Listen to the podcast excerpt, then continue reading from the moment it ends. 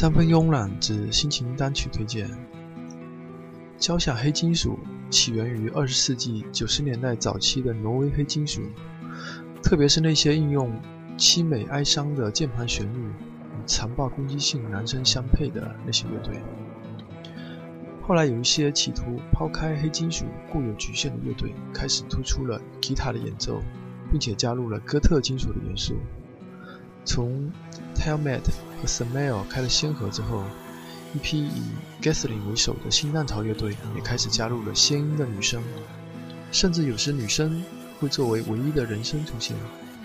以后我会专门做一期专辑《哥特暗潮》的这些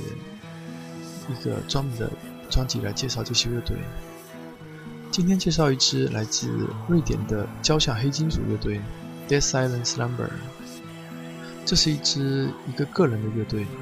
今天介绍的歌曲是他发表于2002年的同名专辑《Intended in the Midnight Tower》，翻译成国语是《埋葬在午夜》。对于这种交响黑金属的音乐，完全没有抵抗能力，尤其它的优美的旋律。